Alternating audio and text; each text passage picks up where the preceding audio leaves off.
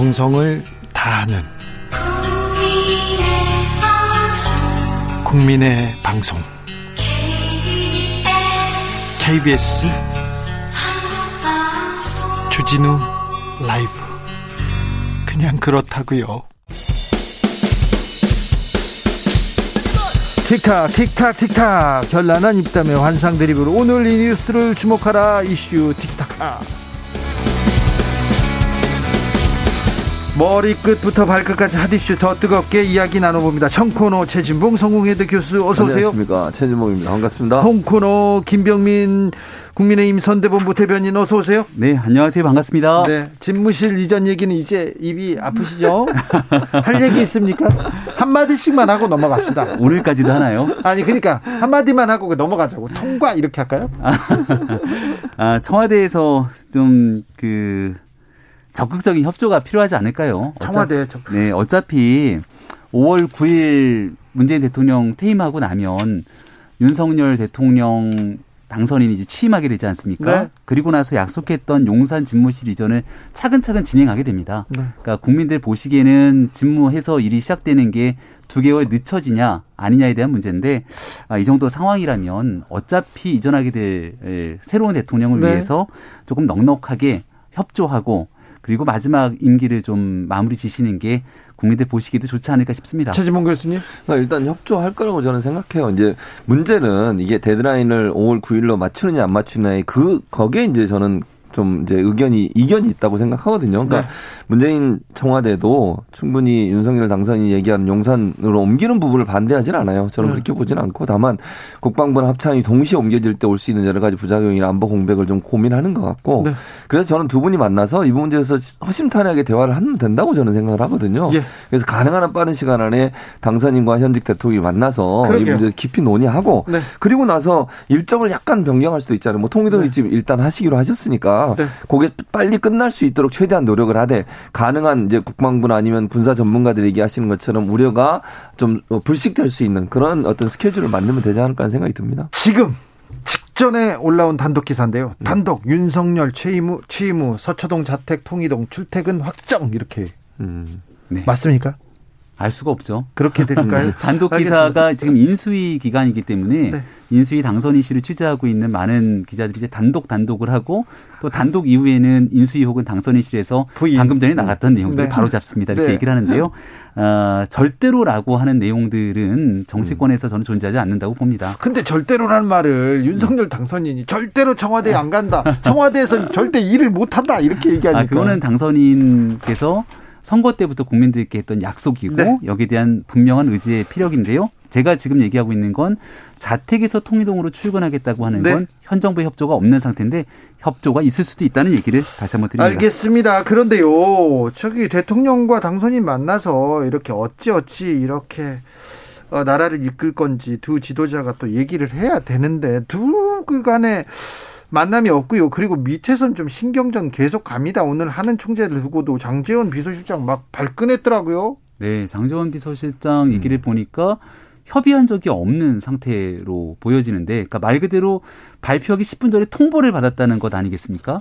제가 당에 예전에 지도부 음. 비대위원 하면서 보면 어, 당 대표와 협의하여 결정한다. 뭐 이런 또 당내 문구가 있을 경우에는 보통 같이 상의하고 내용을 이야기하기보다는 자 내가 이제 하기 전에 툭 던져놓고 발표하고 정리하는 경우들이 있는데요. 이런 걸 우리가 충분하게 소통하고 상대방의 의견을 경청했다고 보지는 않죠. 지금 청와대가 발표했던 내용들이 일방적으로 진행되는 측면들이 과도하게 진행된다면 어 저는 이게 이제 임기가 얼마 남지 않는 상태 속에서 어, 새롭게 시작되는 대통령의 권한들을 상당 부분, 음, 어, 무시하게 되는 형태로 진행될 수가 있는데요. 이게 지난달 문재인 대통령이 취임하던 그때 2017년도를 생각해 보게 되면 그때 현 청와대에 있는 인사들, 민주당 인사들이 얼만큼 과거에 있었던 상태를 비난했는지를 좀 지켜볼 필요가 있다고 봅니다. 역지사지해야 될 필요가 있겠죠. 차진봉 교수님. 그러니까 일단 이 문제는 그러니까 인사권은 대통령한테 있는 건 분명한 거잖아요. 물론 네. 이제 문재인 대통령이 새로 취임하는 당선인의 의견을 듣는 건 뭐 저는 뭐 필요할 수도 있고 또 그것도 가능하다고 생각해요. 네. 물론 결단은 대통령이 하는 거죠. 대통령이 인사권을 갖고 있는 상황이니까. 그리고 하는 총재라고 하는 자리가 갖고 있는 것은 제가 볼 때 뭐 하는 총재가 지금까지 정치적으로 막 무리하게 무슨 역할을 하고 이런 경우가 예를 들면 이주열 총 총재 같은 경우도 뭐 제가 기억하기로 야당에서 한 번도 이재열 총재의 업무에 대해서 문제를 제기하거나 그분이 했던 활동에 대해서 무슨 정치적이다 비판을 한 적이 없었거든요. 네. 그래서 하는 총재라고 하는 것이 물론 지금 당선인 측에서 얘기하는 것처럼 경제 정책의 중요한 통화 정책을 담당하고 있기 때문에 어 같은 어떤 어 뭐 생각이라 그래야 될까요? 이런 네. 부분을 가져야 한다고 생각하는데 그런 부분을 저는 충분히 고려했을 거라고 생각해요. 그리고 네. 합의 협의를 했냐 안 했냐가 지금 약간의 의견이 지금 서로 다른데 그건 네. 좀 어, 살펴봐야 될 것 같고 청와대에서 장재원 의원 음. 발언이 발끈하니까 음. 자꾸 그렇게 거짓말을 하면 음. 무슨 얘기를 했는지 다 공개할 것이다 이렇게 경고하기도 음. 했어요. 그러니까 청와대가 저는 이렇게 나오는 게 음. 과연 원만하게 대한민국 국정을 위해서 도움이 되는 발언일까 이런 생각을 갖습니다. 어, 한번 다 까봐? 이런 식의 발언이 진행되면 갑자기 문득 떠오르게 되는 장면이 하나가 있죠. 이준석. 아니요. 네. 과거 2017년도에 집권하고 난 다음에 캐비넷에서 뭐가 계속 음. 나옵니다. 아, 정권이 바뀌고 난 다음에 네. 전 정부에 대한 캐비넷 문건이 이곳저곳에서 나오기 시작한다. 어, 이제 보도가 계속 진행이 된 바 있는데요. 정권이 바뀌고 난 다음 또다시 과거 현재 문재인 정부가 초창기에 했던 내용들처럼 새 정부가 진행이 된다면 과연 이 정부는 그런 내용들을 온전히 받아들일 수 있겠는가 생각을 한번 해보지 않을 수 없을 겁니다. 이거 무섭게 또 받아들이는 사람 있는데요. 아니 역지사지에 대한 정신들을 늘 강조해왔던 정권이기 때문에 구태여 국민들 보시기에 그런 식으로 뭔가 압박하고 정치적인 공세를 펼치듯이 국정을 운영해야 되겠는가라는 원론적인 얘기를 드리는 거고요. 지금 청와대에서도 여러 가지 측면 정권이 바뀌는 상황이니까 불편할 수 있을 겁니다. 하지만 본인들이 과거 2017년도에 했던 그 상황들을 다시 한번 곰곰이 복귀해 보면서 정권의 마무리를 짓는 것이 온당한 절차라고 생각합니다. 일단 이제 의견이 다르기 때문에 어떻게 맞, 는다고 지금은 단정으로 얘기할 수가 없어요. 지금 권성도 아니 권성도 아니 장재훈 의원 얘기했던 부분하고 비서실장이 얘기했던 부분하고 청와대 얘기하는 게 다르잖아요 지금. 네. 그러니까 사실관계는 우리가 여기서 확인이 안 되잖아요. 예. 서로 입장이 다르니까 그건 이제 확인이 돼야 된다고 생각을 하고 장재훈 비서실장도 너무 이렇게 뭐야 어떤 인사에 그러니까 정당한 방법을 통해 인사를 했는데 거기에 대해서 불만을 적극적으로 표현하는 것도 저는 조금 무리가 있다고 생각해요. 왜냐하면 만약 그러면 이런 거잖아요. 하는 총재라고 하는 분이 갖고 있는 위상이라고 하는 것은 우리나라 통화 정책을 정치의 어떤 영향을 받지도 않고 독립적으로 운영해야 한다고 생각을 해요. 근데 그 윤석열 당선인이나 아니면 이제 새로 들어온 선 정부의 입맛에 맞는 분이 꼭 가야 되냐. 네. 그건 좀 저는 국민들도 의아할 수 있다. 그래서 너무 이런 부분들을 내가 원하는 사람이 인사를 안 쳐야 된다는 주장을 강하게 하게 되면 네. 그러면 모든 그 뭐 정치와 직접적 연관도 없는 경제 정책을 하신 분마저도 정치적 색깔을 가지고 있어야 되는 거냐 이런 비판이 일수 있기 때문에 알겠습니다. 좀 주의할 필요는 있다는 생각이 듭니다. 네. 아무튼 이 청와대와 당 인수위 계속 이렇게 좀 엇갈리는 모습 보면 네. 언론만 신날 거예요. 또 음. 이거 국민들 불안해하는 사람들이 있을 것 같아서 불안해하는 사람들이 많아서요. 걱정이 좀 되기도 합니다. 아, 자 김병민 전 대변인 네. 자 인수위에서 지금 뭐 이전 문제 말고 다른 문제 일 지금 착착 진행하고 있죠. 열심히 하고 있죠. 예, 뭐 자정이 넘는 시간까지도 불이 켜져 있는 모습을 보면서 안철수 위원장이 이 노고에 대해서 얘기하는 부분들까지 다 보도가 되고 있지 않습니까? 아, 상당히 이 그 그렇게 많지 않은 음, 인력이겠지만 모두가 최선을 다해서 성공한 정부를 만들기 위한 노력들을 하고 있다고 보고요. 어, 지금 코로나19에 대한 위기 극복에 대한 문제 또 국민께 약속했던 부동산값 안정에 관련된 내용들도 마찬가지일 것이고 어, 각종 민생 현안들부터 새로운 정부가 가져가야 되는 그런 기본적인 틀을 만들어내기 위해서 불철주야 노력을 하고 있을 건데 네. 인수위 워낙 보안, 안보 이런 것들을 강력하게 신경 쓰다 보니까 그 내용들이 전적으로 소개가 잘 안 되는 것 같습니다. 네. 저도 인수위에 뭐 가까이 있는 많은 사람들이 들어가 있어서 이것저것 물어보고 싶어도 일부러 전화하거나 물어보지는 않습니다. 네. 네. 왜냐하면 그 내용들이 새어나가서 좋지 않을 수 있기 때문에 네. 이제 그 모든 일들이 마지막 결과물로 국민께 보여지게 되는 네. 게 불과 며칠 안 남았거든요. 지켜봐 주시면 좋을 것 네, 같습니다. 김병민 대변인은 음. 뭐 시, 실세면서 핵심이면서 또 이렇게 또 겸손하게 모르고 있다. 뭐 나는 뭐 말 안 한다. 말 안 하려고 말 안 해주려고 이렇게 또 하고 있습니다. 참모형 내각을 구성한다. 수석들을 음. 없애고, 없애고. 청와대를 네. 이거는 어떤 구상인가요? 우리가 청와대 수석 비서관 그 혹시 이제 직제에 대해서 다소 어, 어 내용에 대한 이, 이해를 돕기 위해서 네. 수석 비서관이라고 하는 제도, 우리가 수석 경제 수석, 네. 정무 수석 등 얘기하는 수석 비서관, 그 밑에 있는 비서관, 그리고 그 밑에 행정관 등 청와대 참모진들이 많이 어, 그렇습니다. 집에 있었죠.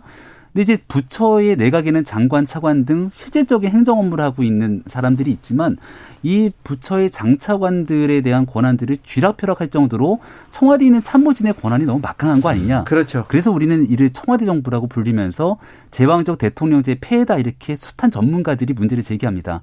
이걸 없애겠다 얘기를 어, 당선인이 했죠. 후보 시절부터 얘기를 해서 네. 어, 수석 자리를 없애겠다는 것이고요. 그래서 이 명칭도 뭐 지금 언론에 보도되고 있는 건 보좌관 등에 대한 이 명칭 검토들이 나오는 것 같은데 네. 청와대에 있는 인력을 최소한으로 축소시키고 네. 그리고 부처와의 연결 속에서 대통령을 보좌하는 참모의 역할을 할 수 있도록 만들겠다는 건데 어, 지금 청와대 이전 문제랑 다 맞물려 있는 겁니다. 네. 그러니까 미국의 백악관 웨스팅처럼 대통령과 청와대 참모들이 격이 없이 소통하고 네. 외부에 있는 전문가들이 수시로 현안들을 놓고 토의하면서 국정 현안을 풀어낼 수 있는 그런 모델 네. 이걸 위해서 물리적인 공간과 사람 시스템까지 만들어내겠다는 거죠. 미국에서 공부를 많이 하신 근데 티를 못 내는 티가 안 나는 최진봉 교수님. 자 어떻게 보십니까? 미국식으로 간다. 우리는 뭐 그러니까 미국식으로 가는 거 뭐 저는 좋다고 생각해요. 네. 지금 얘기했듯이 수석들을 없애고 예를 들면 참모형으로 간다.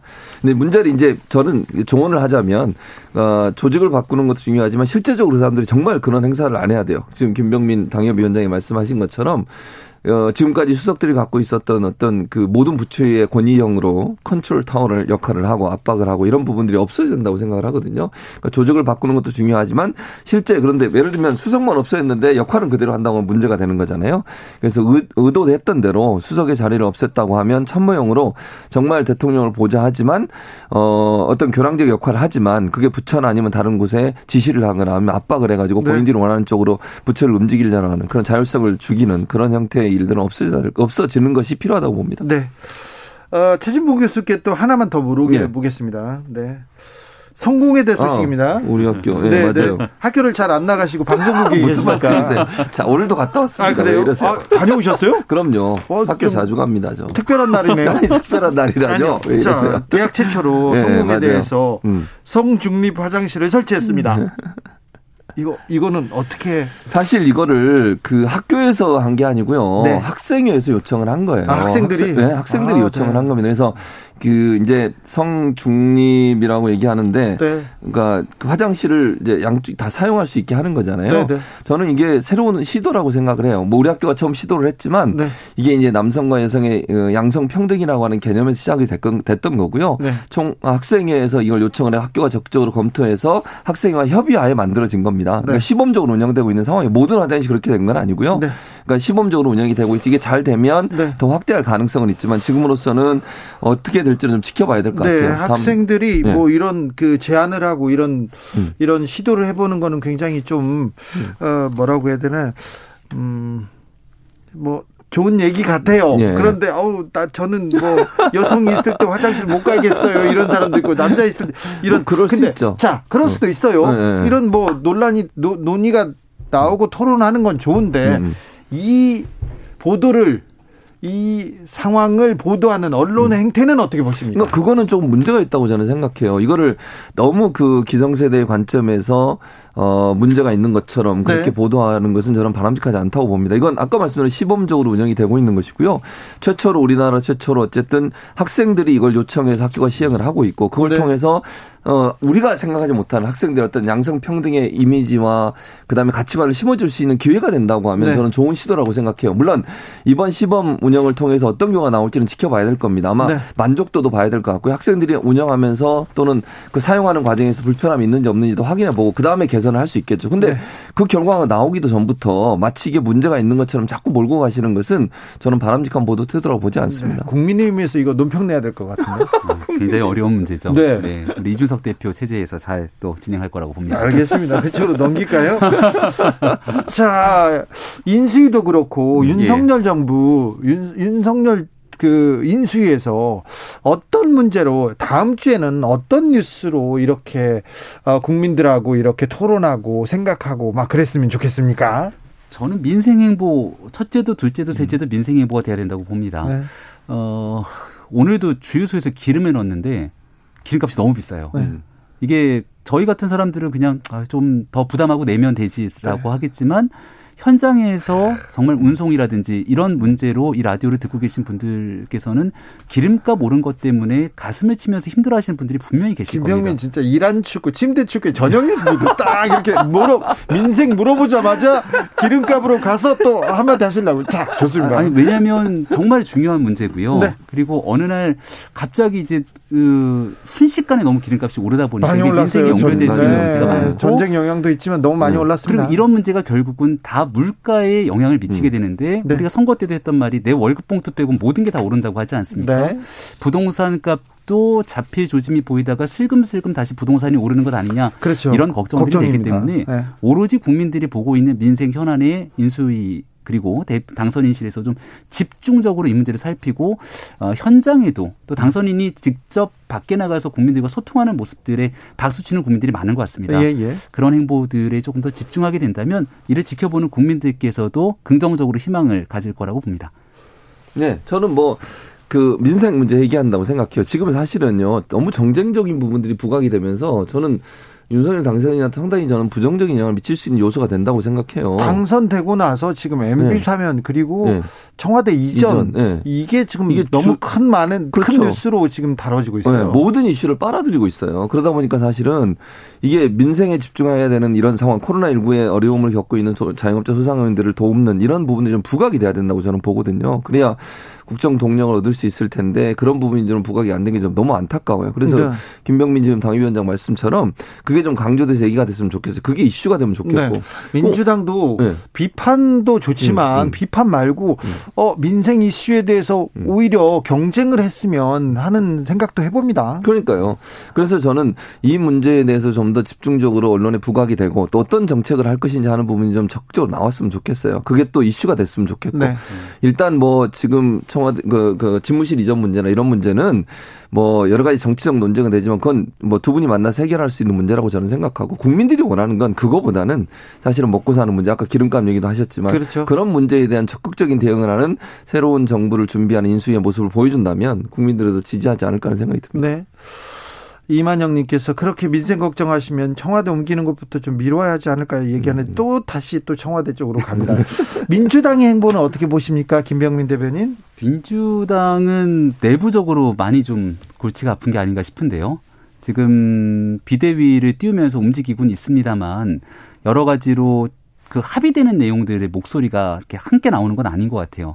또 비대위가 있다 하더라도 6월 1일 지방선거 결과에 따라서 어떤 방식으로 진행될지 아무도 모르는 거라 지방선거에서 다소 어려운 국면에서 지금 선거를 치러야 되니까 결국 윤석열 당선인과 새 정부의 박수를 치- 치기에는 5월 10일 딱 취임했는데 박수 치고 여기 대해서 국민들의 여론이 한껏 높아지면 지선에서 패배하는 것 아닙니까?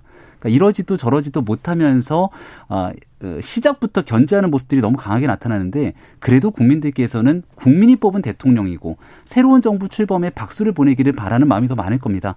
선거 6월 1일 요 내용들에 너무 집중하지 말고 오직 민생 또 국민들과 함께 정부가 통합형으로 출범할 수 있도록 아, 정쟁보다는 함께 할 수 있는 협치 모습을 보여주면 어떨까라고 말씀드리고 싶습니다. 최지명 교수님. 네. 뭐 저는 동의해요. 지금 얘기하신 부분 그런 부분들이 좀 나왔으면 좋겠어요. 그러니까 저는 양측 다 다가 그런 자세로 접근해야 된다고 생각해요. 지금 이제 뭐 아까 우리가 얘기 잠깐 나눴습니다만 양측의 관- 관계자들이 너무 날선 반응을 하거나 공격하는 듯한 발언을 하면 저는 안 된다고 보거든요. 협치하고 함께 가는 모습을 보여야 국민들도 안정감을 느낄 수 있고 예를 들면 지금 현 청와대와 그다음에 이제 당선인 측이 이런 갈등의 요소로 자꾸 부각되는 것은 당선인한테 저는 더 마이너스라고 생각해요. 왜냐면 지금 현재 있는 청와대는 사실은 이제 퇴임이 얼마 안 남았기 때문에 퇴임하고 나면 끝나는 거예요. 근데 국정 동력을 운- 어 가지고서 계속 5년이라는 시간 동안 이제 집권을 해야 되는데 그 상황에서 국민들의 불안감이 커질 수 있는 요소가 분명히 있다고 보거든요. 그래서 하고 싶은 말이 있더라도 주위에 있는 분들은 가능한 한 목소리를 좀 낮추는 게 필요하다고 봅니다. 알겠습니다. 신유경님께서 김병민님 청와대 가서 이렇게 윤 당선인한테 얘기 좀 해주세요. 이렇게 얘기하시고요. 김정학님 각자 각자 맡은 바 일을 집중하면 됩니다. 이렇게 얘기합니다. 어, 제가 한 가지만 짧게 얘기해도 돼요? 네. 모대 화장실 아까 말씀드렸잖아요. 네. 성중립성이라는 게 우려가 많으신데 이게 1인용이에요. 1인용. 그래서 들어가면 문을 닫기 때문에 다른 알겠습니다. 사람이 들어올 수가 없습니다. 네, 학교 가셨네. 알았어요. 최진봉, 김병민 감사합니다. 네, 고맙습니다. 다녀오셨어요. 알겠어요. 어, 주진우 라이브 마치겠습니다. 저는 내일 오후 5시 5분에 돌아옵니다. 지금까지 주진우였습니다.